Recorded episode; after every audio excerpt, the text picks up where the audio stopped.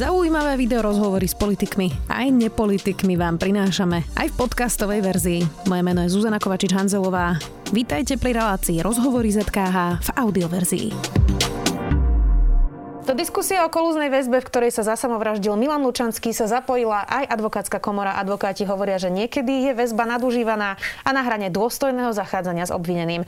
Na mieste je diskutovať o tom, ako táto väzba prebieha a či je vôbec nesiteľná, hovorí nový predseda Slovenskej advokátskej komory William Karas. Vítajte. Ďakujem pekne. Pán Karas, tak um, máte pocit, že prokurátori žiadajú tú kolúznu väzbu na dlhšie um, pre svoju nejakú pohodlnosť, alebo ako si to vysvetľujete? Ja by som to takto nepovedal, že pohodlnosť jednoducho je tu taká prax, um, sú tu nejaké legislatívne rámce, možnosti návrhovať, posudzovať a tak ďalej. My len sa zapájame do tejto diskusie, ktorú vyvolali aj posledné udalosti, ale nie sú to len tieto posledné udalosti, my to proste sledujeme dlhodobo, tento trend, ktorý tu je.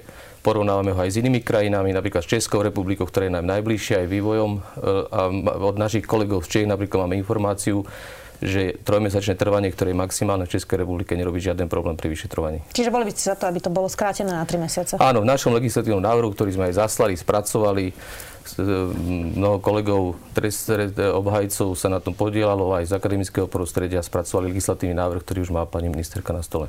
E, v čase, keď teraz nahrávame, je vypočutie e, kandidátov na špeciálneho prokurátora a je tam prokurátor Kysel, ktorý teda na takúto otázku odpovedal mimochodom v rámci toho vypočúvania a hovoril, že on si teda nevie predstaviť skrátenie tej doby, pretože niekedy, keď ide práve o organizovanú zločineckú skupinu, ako je to teraz pri Dušanovi Kovačikovi, Norbertovi Bedorovi a ostatných, tak ich musí vypočúvať opakovať dokola a konfrontovať ich s tým, že či si to teda nevymýšľa, či to potvrdí aj niekto iný a podobne. A e, teda hovorí, že pokiaľ ide tie skupi- o tie skupinové skutky, tak má s tým problém a nevie si predstaviť, že by to boli 3 mesiace. Čo hovoríte na tieto argumenty? Uh, pozrite, samozrejme by som sa čudoval, ak by hovoril akokoľvek inak a argumentoval inak. Je to proste jeho pozícia. Samozrejme im tento rámec rozsahu orgánov činných trestnom konaní trvania väzby samozrejme e, vyhovuje aj ten, ten, ten spôsob predlžovania. My ale hovoríme, že, že v zásade dá sa pracovať efektívnejšie. Aj ten náš návrh nevychádza z toho, že by nebolo možné predložiť väzbu. Proste ten návrh predpokladá aj s tým, že ak sa uvedú konkrétne dôvody a tak ďalej, tak samozrejme k predloženiu môže dôjsť. My len hovoríme, že je treba prísne skúmať ten dôvod, lebo máme my práve že opačné informácie, že samo, mnohokrát aj samotní prokurátori sú prekvapení, že súd e, predlží väzbu. E, čiže z tohto pohľadu si myslím, že je na mieste tú diskusiu otvoriť a naozaj prísne posudzovať prečo ten, ktorý človek má byť obmedzený na osobnej slobode. A či nepomenuli dôvody, prečo je tam. Predpokladám, že nebudete chcieť komentovať teda konkrétny prípad, ale teda napríklad Monika Jankovská je už 10 mesiacov vo väzbe, e, v tej najprísnejšej tiež. E, včera ju teda hospitalizovali kvôli tomu, že zrejme zobrala nejaké väčšie množstvo liekov. 10 mesiacov je teda dosť dlhá doba za tu sa asi stihne vypočuť každý, koho by mohol takýto človek ovplyvniť, alebo nie? Takto nepoznám konkrétny spis, neviem sa vyjadriť. V každom prípade ten náš návrh vychádza práve z toho, aby sme boli veľmi prísni, veľmi konkrétni. Čiže ak nie sú konkrétne skutočnosti, alebo ak dokonca sa neurobili úkony v určitom čase, aby jednoducho súd musel prepustiť e, osobu z väzby. Inak ešte s týmto súvisí aj ďalšia téma, ktorá presne sa e, v kontexte aj Milana Lučanského aj ostatných rozoberá. To je ten inštitút kajocníka, ktorý je na Slovensku od roku 2003. Začína sa o tom diskutovať ale až teraz. Čiže to je 17. až 18. rok, čo máme tento inštitút. E, a zrovna sa začína o tom diskutovať a začína sa to kritizovať, keď tu máme závažné skutky naozaj vplyvných ľudí. Vy tam vidíte túto konotáciu, že doteraz to fungovalo viac menej úspešne, eh, proste usvedčili sa viaceré mafiánske skupiny a podobne a zrazu, keď ide o vplyvných ľudí, tak sa tu deje takáto diskusia? E, takto ja by som ne, nepredsňoval tú diskusiu. Áno, je na mieste, niekomu naozaj vyhovuje. Ja osobne nevidím žiaden problém v inštitúte kajúcnika.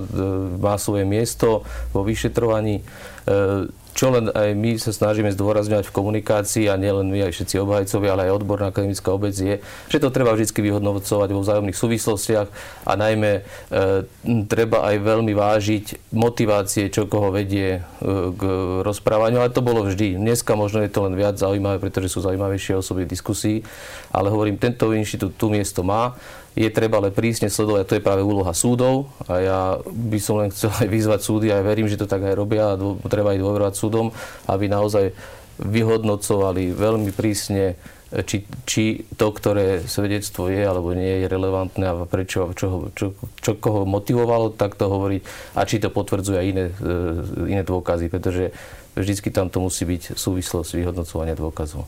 Jasné, ale tak tu ich je tých kajúcnikov naozaj niekoľko navzájom nezávislo od seba potvrdzujú, ale opäť chápem, že asi nechcete teda kon, kom, komentovať konkrétny... Nie, to, k tomu by som jednu vec predsa len poznamenal, to súvisí veľmi s tým inštitútom e, e, väzby. E, my by sme neradi docielili stav, že sa nebude vyšetrovať, ale sa budú ľudia ako keby preventívne na úvodzovkách e, umiestňovať do väzby a uvidíme, čo povedia. Takto to nesmie byť a ja verím, že to tak nie je ani teraz. My len prizvukujeme a preto tá, aj tá diskusia o väzbe je, aby jednoducho najprv sa zhromažďovali dôkazy, najprv sa vyšetrovalo a potom sa robili úkony a zásahy. Nehovorím, že tomu tak nie je, a len upozorňujeme, že, aby, že toto je riadny chod udalostí. Štát má svoje povinnosti voči svojim občanom. E, tak na tom sa asi všetci zhodneme. I teraz prechádzame inak takou katarziou v rámci spravodlivosti. Na Slovensku posledné udalosti po vražde Jana Kuciaka a Martiny Kušnírovej sú naozaj dramatické súdy, prokuratúra, e, aj niektorí advokáti. Takže je na mieste sa pýtať, že kedy si vlastne aj advokáti urobia medzi sebou poriadky, lebo súdnictvo, tam sa to teda rieši vo veľkom, aj prokuratúra, deto, policia takisto. Napríklad teda, keď už hovoríme o tej tríme, Marek Para mal podľa trímy diskreditovať alebo chcieť diskreditovať prokurátora Špírku. E, zároveň porušoval advokátske tajomstvo. Sudca Lindner si pozastavil funkciu a expresne napriek teda vážnym etickým podozreniam mohol opäť sa zapísať do vašej komory a teraz sedí teda vo väzbe. Čiže ako je to s tými poriadkami v advokátskej komore? Uh, ďakujem za otázku. Ja by som k tomu povedal následovne, my, nie, nie je to len tak, že by dnes bola tá otázka, že si máme robiť poriadok. Ako Slovenská advokátska komora, ako samozprávna organizácia je od počiatku, od svojho vzniku vybavená osobitnou právomocou disciplinárnych právomocí vykonať svoj, nad e, svojimi členmi. Možno málo kto vie, ale my e, túto právomoc aj vykonávame. Máme osobitnú revíznu komisiu, ktorá vyhodnocuje všetky podnety, stiažnosti a podáva disciplinárne návrhy. My prieberne ročne, e, čo málo kto vie, e, je podaných 100 návrhov e, disciplinárnych, z ktorých 70 je riešených tak, že, že konkrétna osoba, konkrétny advokát je uznaný vinným. Čiže ročne v priemere 70 rozhodnutí máme o porušení advokátskych etických predpisov. Chcem ale upozorniť, že naša disciplinárna právomoc sa týka e, disciplinárnych previnení advokátov. My nie sme orgán činný v trestnom konaní, čiže nehovoríme o trestných činoch. Ak sa e, hovorí o trestných činoch advokátu, tam sú príslušné orgány činné v trestnom konaní. Dobre, ale nejakým spôsobom predsa musíte riešiť etické dilemy. Veď to sú všetko etické, áno, to sú všetko etické dilemy, to znamená, že ide o konanie a správanie sa, keď som hovoril o tých usvedčených e, kolegoch, to sú predko konania, ktoré, kde došlo k porušeniu e, advokátskej etiky, advokátskych predpisov. Dobre, tak ešte sa spýtam na tie konkrétne prípady. Napríklad teda zacitujem iniciatívu za lepšiu advokáciu. Komora sa argumentačne nevysporiadala s dôvodmi, pre ktoré považuje morálku sudcu Lindnera za postačujúcu na výkon advokácie, a to aj napriek odporúčaniu revíznej komisie samotnej komory zrušiť prijatie Lindnera medzi advokátov. Rezignácia na reflektovanie vnútrokomorových očistných mechanizmov je však len špičkou ľadovca. Považlivé je tiež konanie člena predsedníctva komory Jana Havlata, ktorý o Lindnerovi hlasoval aj na súdnej rade, či mohol konať v konflikte záujmov. Tak teda iniciatíva za lepšiu advokáciu advokáciu tiež hovorí, že napríklad pri sudcovi Lindnerovi vidia teda etické problémy. Čiže ako, ako sa vysporiadavate s tou Áno, etikou? rozumiem. E, tam treba rozlišovať to, že my e, máme prenesenú právomoc e, vo vzťahu aj k zápisu do zoznamu advokátov, konkrétnych osôb. Konkrétne pri tejto osobe sme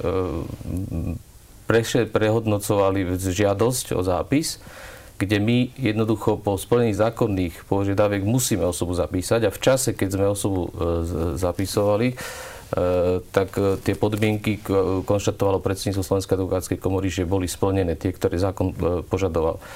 Následne ako náhle sme zistili, boli zistené ďalšie skutočnosti, e, mu komora, predsedníctvo komory pozastavilo výkon advokácie. Rozumiem. Vy ste viackrát povedali, že pozastavujete teda aj výkon a že verejnosť o tom veľmi nevie. To ste dokonca, myslím, trikrát povedali e, pred chvíľkou.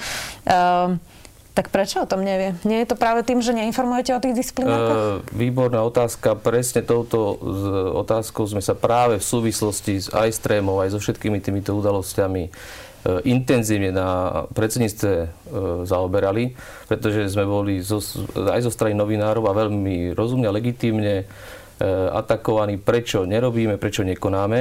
My sme vždy hovorili, že konáme, udávali sme počty konaní, ale nehovorili sme konkrétne o akej veci ako. E, dôvod je jednoduchý. My máme e, jednoducho povinnosť mlčanlivosti aj v zákone o advokácii, ktorá sa vzťahuje aj na orgány komory.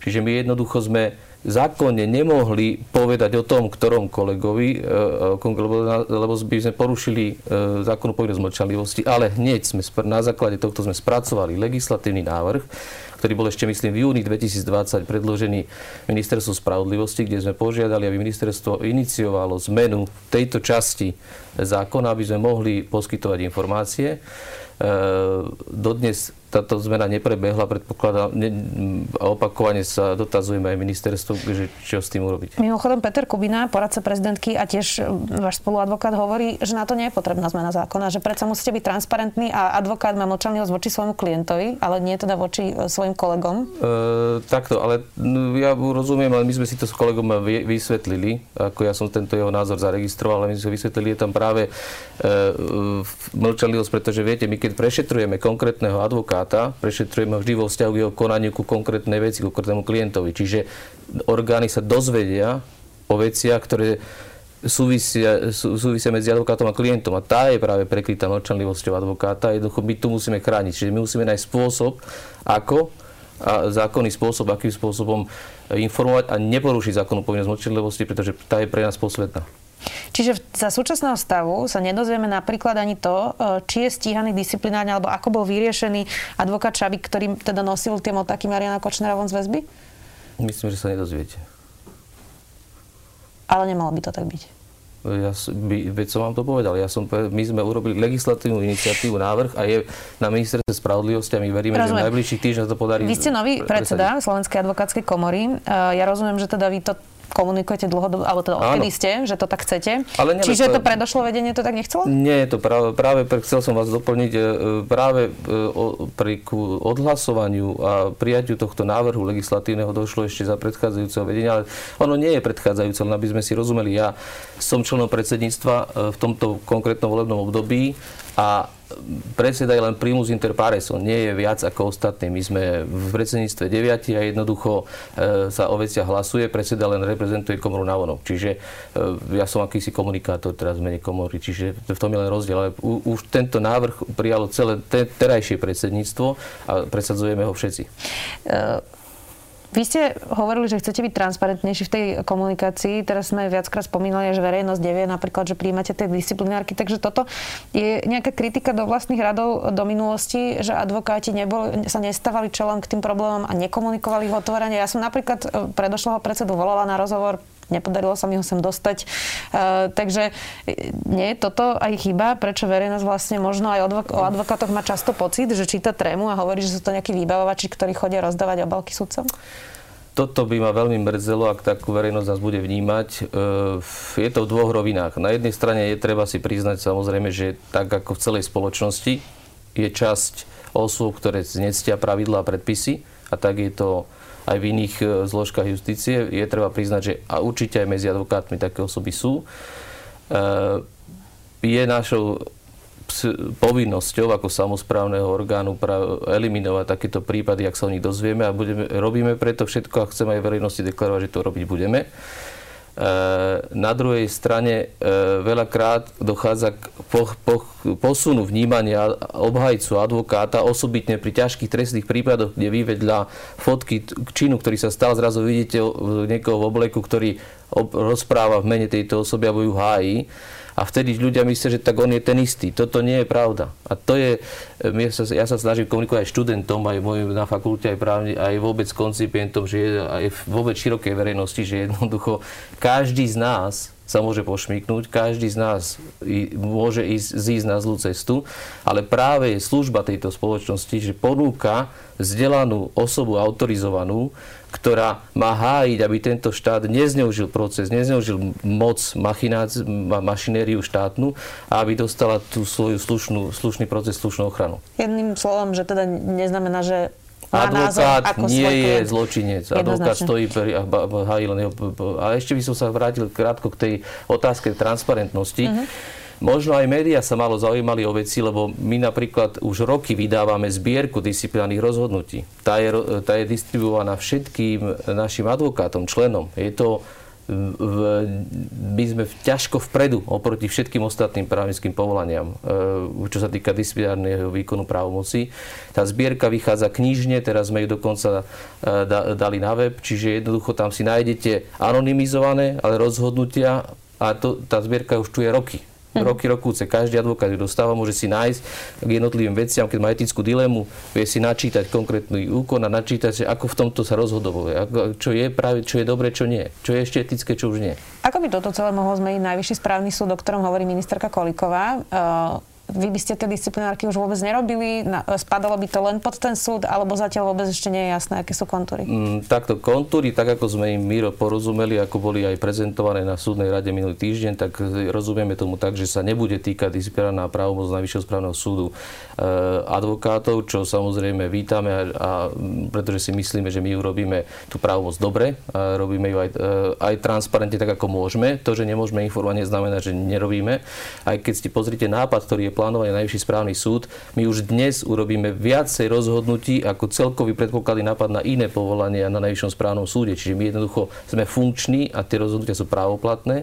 A čo chcem povedať, aby sme, niekto si nemyslel, že my chceme niečo schovávať. My nič nechceme schovávať, my chceme len zachovať status quo v tom, že aj dnes po právoplatnom rozhodnutí našich senátov nastupuje e, správne súdnictvo a súdy preskúmajú naše rozhodnutie a ak by sme mali niekomu ukriviť, ublížiť, jednoducho môžu to rozhodnutie preskúmať, zrušiť, vrátiť späť.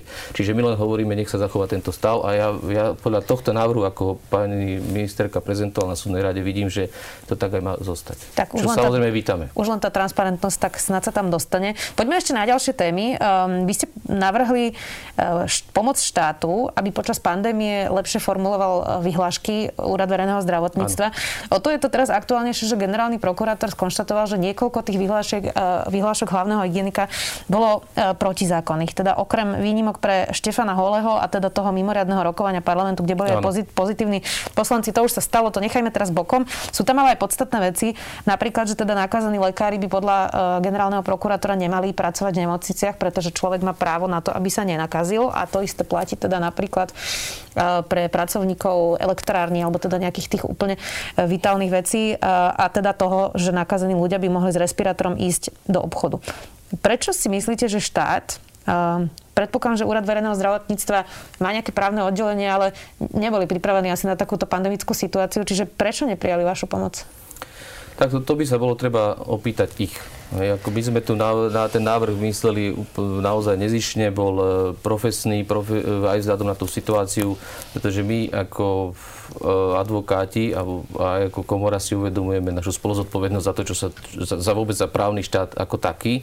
A jednoducho máme obrovské kapacity. My máme v našich radoch e, desiatky e, kolegov, ktorí sú venujú legislatívcov, trestných právnikov, proste špecializácie, ale aj s, s akademickou skúsenosťou. Čiže tá ponuka smerovala len v tom, že ak by, bol, ak by tam bol záujem, my by sme radi išli do pracovných skupín, poskytli ľudí z našich zdrojov a to bezplatne. Čiže e, nereflektovali na to úrad, ale verím tomu, že mali na to asi dôvody, predpokladom. Uh-huh.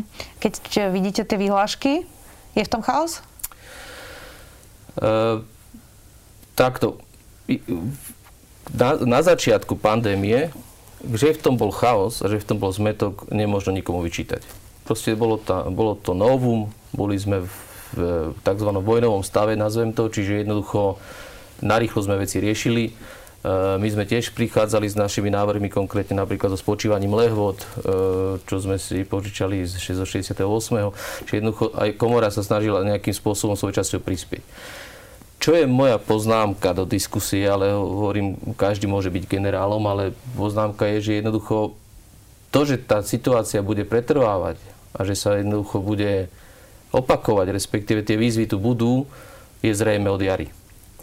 Čiže nič pri normálnom transakčnom poradenstve, kdekoľvek, ak sa predpokladá nejaký vývoj, tak sa spravia variácie, spravia sa moduly, e, vyhodnocujú sa pracovné týmy, ktoré fungujú a namodelujú a manažer si už len vyberie konkrétny model, konkrétny produkt, ktorým ide ďalej. Hej, a tie už sú otestované v krízovom manažmente, akokoľvek krížovým po, e, posúdením.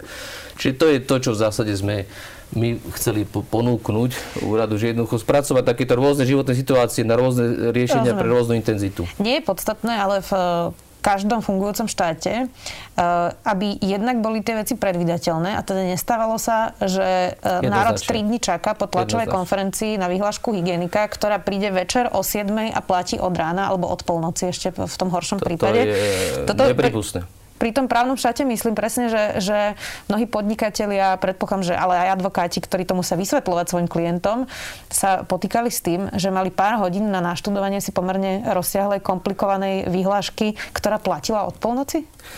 Toto má minimálne dva rozmery, ak neviacej. Ale prvý rozmer je normálny zdravý rozum to znam, a vôbec aj pravidla legislatívne a vôbec fungovanie legislatívy. Tam pri teórii práva, pri základoch, pri prvých prednáškach sa dozviete, že ako sa má tvoriť právo a ako má byť zverejňované, publikované, aby ho všetci mohli vedieť, aby, aby sa jednoducho s ním mohli oboznámiť. Proste, lebo v opačnom prípade sa do, nemôžete sankcionovať ani jeho porušenie, pretože bez toho, aby som ja vedel, nemohol sa pripraviť, nemôžem nič sankcionovať. A potom ten druhý rozmer, čo je horší, bohužiaľ, a ten nie je ani tak právny, ale faktický, že to spôsobuje obrovský zmetok vo vzťahu k podnikateľskému prostrediu aj pracovnému. Vytvára to tlaky na psychiku jednak manažmentov, ale aj zahraničných korporácií, národných korporácií.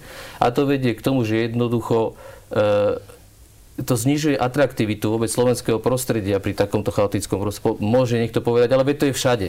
Rozumiete, že tá pandémia je v celosvetov áno, ale ak je človek sa vie pripraviť, nastaviť, vedieť si, predpokladať, e, čo nastane, ak, hej, ak, tak potom sa takto urobí, tak je to predvydateľnejšie a vieme lepšie ekonomicky rozhodovať.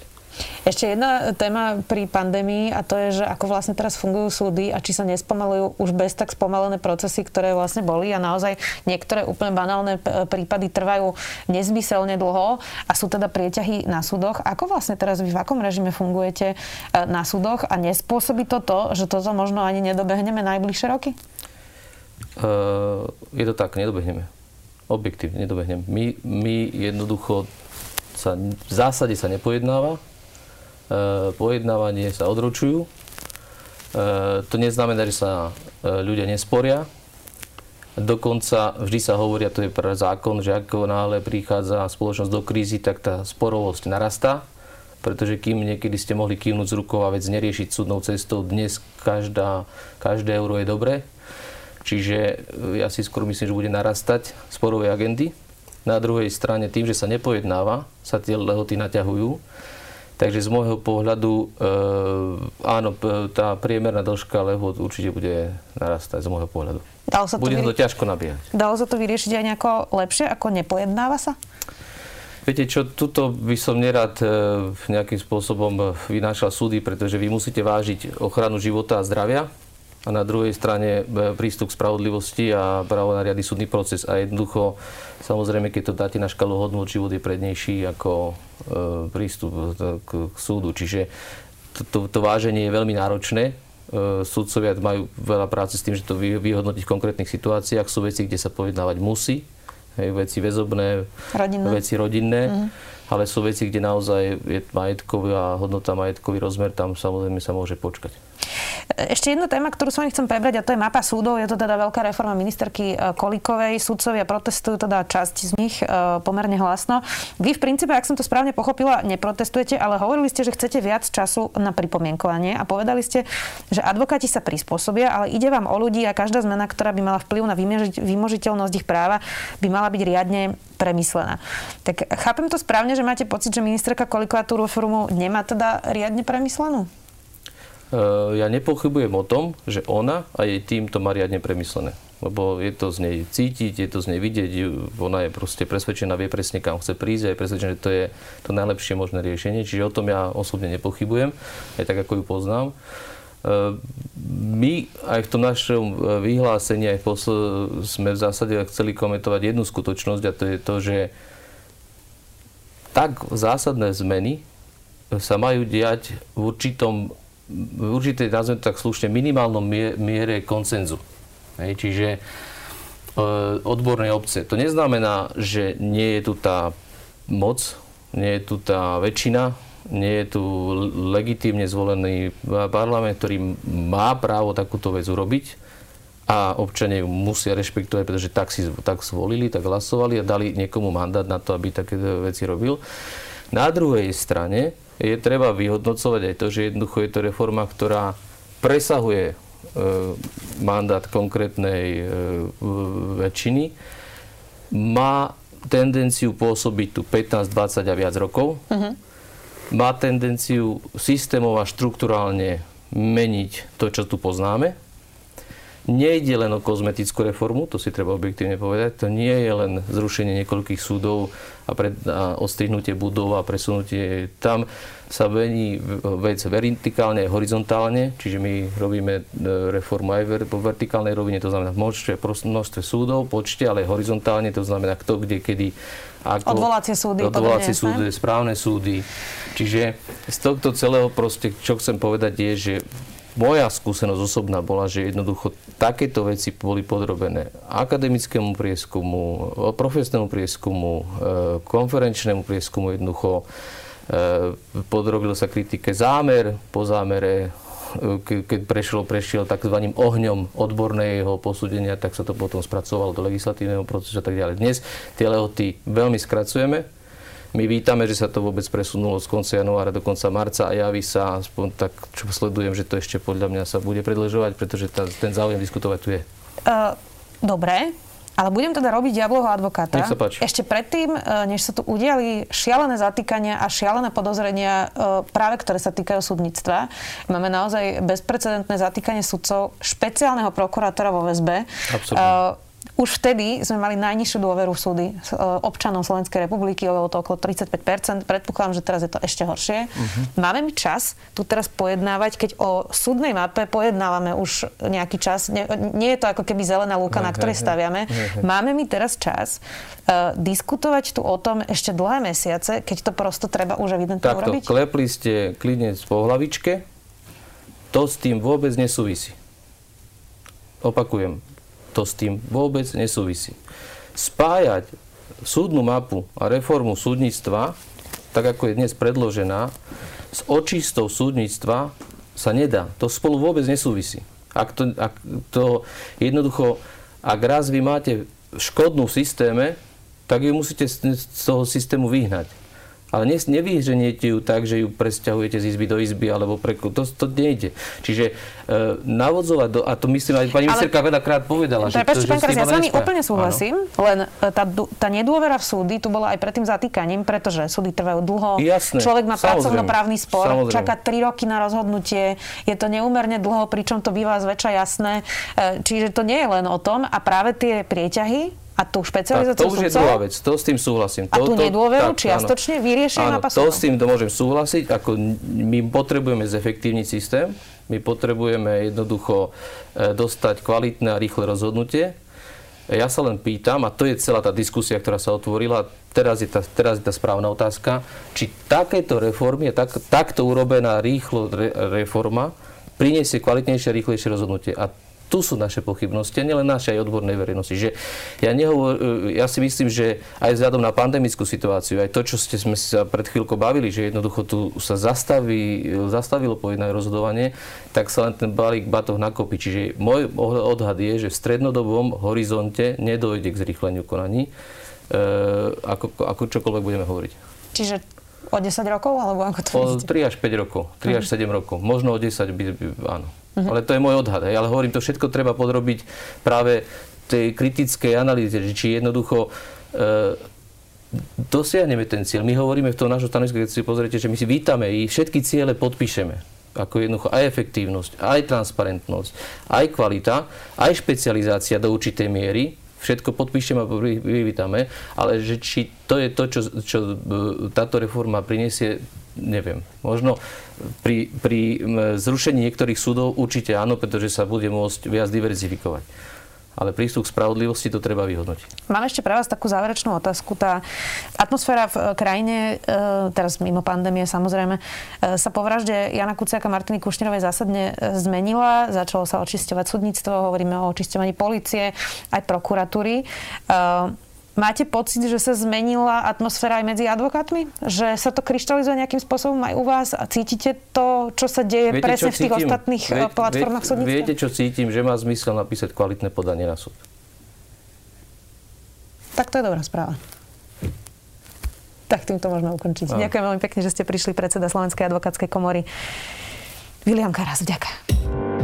Počúvali ste podcastovú verziu relácie Rozhovory ZKH. Už tradične nás nájdete na streamovacích službách, vo vašich domácich asistentoch, na Sme.sk, v sekcii Sme video a samozrejme aj na našom YouTube kanáli Denníka Sme. Ďakujeme.